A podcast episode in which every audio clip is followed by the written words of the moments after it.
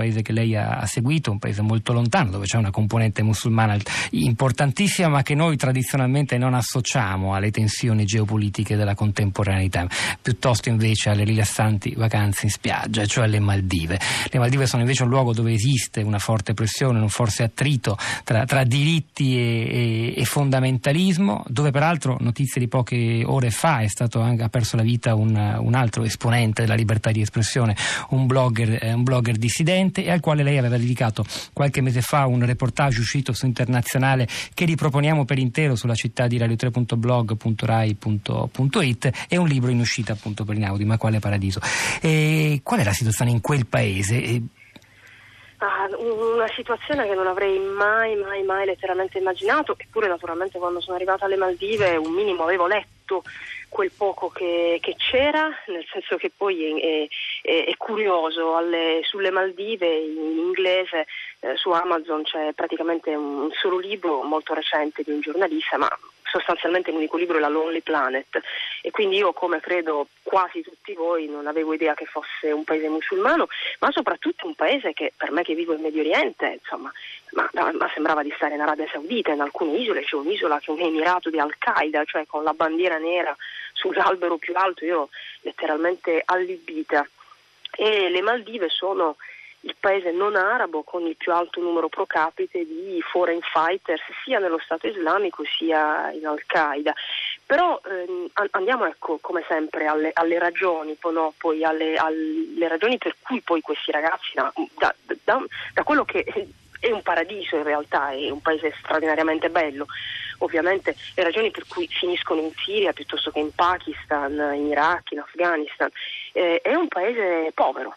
e questa è la cosa ehm, inaccettabile, nel senso che poi i 3,5 miliardi di dollari annui di entrate del turismo finiscono tutti a 5-6 imprenditori ben connessi al governo che sostanzialmente sono i proprietari dell'economia e per il resto eh, questi 300-350 mila abitanti eh, vivono concentrati nella capitale, ma lei in una piccola isola in cui sovraffollato ovviamente, sono meno di 2 km quadrati e, e vivono in 10 in due stanze, letteralmente non è, una, non è un'iperbole. E quindi la, la capitale, eh, che, che, poi per loro, loro ti dicono, per noi Maldive è, la, è, è un'isola sola su quasi 2000 dell'arcipelago,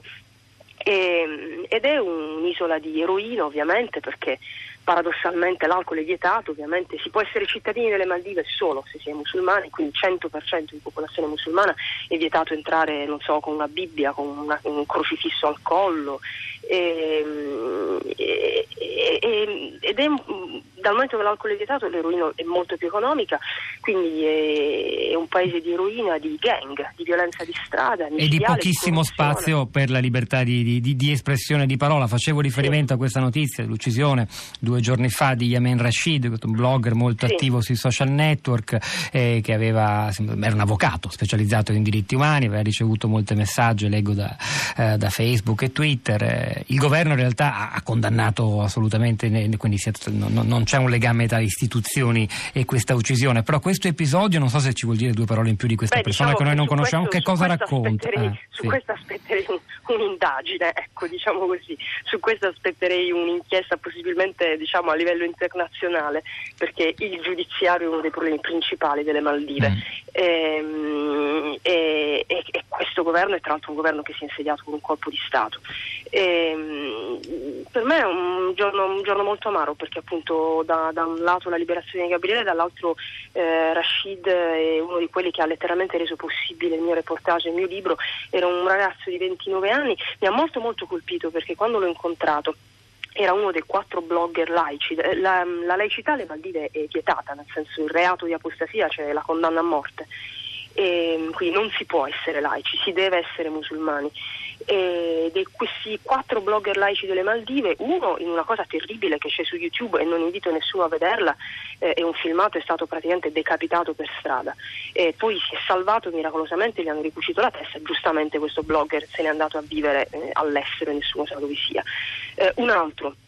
eh, aggredito, stessa scelta, è andato, si è trasferito all'estero, il terzo è sparito nel nulla, il quarto era lui, l'unico che scriveva ancora. Quando io l'ho incontrato, eh, io mi sono sentita quasi in colpa quando, mi, insomma, quando mi sono resa conto che questa era la situazione che mai avrei immaginato nelle Maldive, io però lì ero no, la corrispondente di guerra che arrivava dalla Siria, dall'Iraq, quindi per i giornalisti locali io ero una specie di ruina. E invece loro mi raccontavano, cioè, mh, delle, delle, cose terrificanti anche perché insomma io è una mia scelta andare in Siria e invece loro sono lì. E siccome lui aveva studiato in India, un informatico, parlava inglese perfettamente, io gli ho chiesto scusa ma riceveva minacce in continuazione ed era completamente solo poi, nel senso com- sì, completamente solo. Queste minacce le, insomma, la polizia neppure gli rispondeva, devo dire a lui come a tutti gli altri giornalisti delle Maldive nella stessa posizione. E quando gli ho detto scusa ma perché non vai via? E lui mi ha detto, ma eh, io non è che, non è che sia tanto, cioè, cosa faccio di strano? Io, cioè, capita vivendo di avere un'opinione, eh, quello strano non sono io. E questa è l'ultima cosa che mi ha, che mi ha detto la dissidenza, la storia come la sua in paesi dove non c'è spazio per la libertà di espressione, neppure per la laicità, come ci ha appena detto Francesca Borri, è, un, è, una, è un'attitudine che cresce secondo lei? Oppure eh, noi, noi, sentiamo sempre più raccontare storie di giornalisti, dissidenti, attivisti perseguitati da regimi o da fazioni terroristiche. Eh, questo è perché abbiamo maggiore conoscenza di quel che accade nel mondo grazie alla rete, grazie ai social network o perché nonostante eh, la repressione aumenti, aumenta anche la voglia di libertà? No, io direi che c'è sempre stata, la, c'è sempre stata e c'è sempre la. Io, tra l'altro, diciamo, il paese a cui sono più legata è per tante ragioni Israele e Palestina, no? quindi vivo in un certo senso tra israeliani e palestinesi, che sono tantissimi di loro, sono dissidenti, nei piccoli gesti. C'era appunto ieri con Cita Gregorio diceva una cosa molto bella perché eh, presentavamo una dissidente turca e, ehm, e non, non, voglio, non, bisogna dare però quest'idea no, ai lettori, agli ascoltatori, che poi i dissidenti siano un po' ecco, degli eroi, nel senso che poi ognuno di noi può essere e deve essere dissidente nei piccoli gesti no, della vita quotidiana, cioè eh, non è necessario poi no, avere il blog, eh. è importante ecco, se tutti noi fossimo un minimo minimo dissidenti nel nostro piccolo, non sarebbe poi necessario avere il dissidente che si espone da solo no, col suo blog e finisce accoltellato. Quindi dobbiamo imparare a vedere la dissidenza un po' una dissidenza delle piccole cose.